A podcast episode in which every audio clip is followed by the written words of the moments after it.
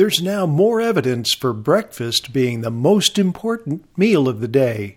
A new study suggests that skipping breakfast is associated with a nearly 3 times greater risk for heart disease.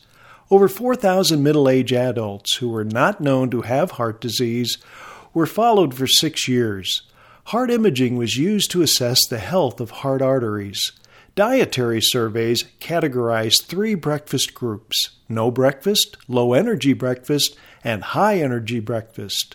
The high-energy group ate more than 20% of their total daily calories for breakfast. The people who skipped breakfast had a 2.6 times greater risk for developing heart artery plaque compared to those who ate a high-energy breakfast. Why? It might be that skipping breakfast is part of an overall unhealthy lifestyle. For Health Grabber, I'm Dr. Jim Dwyer.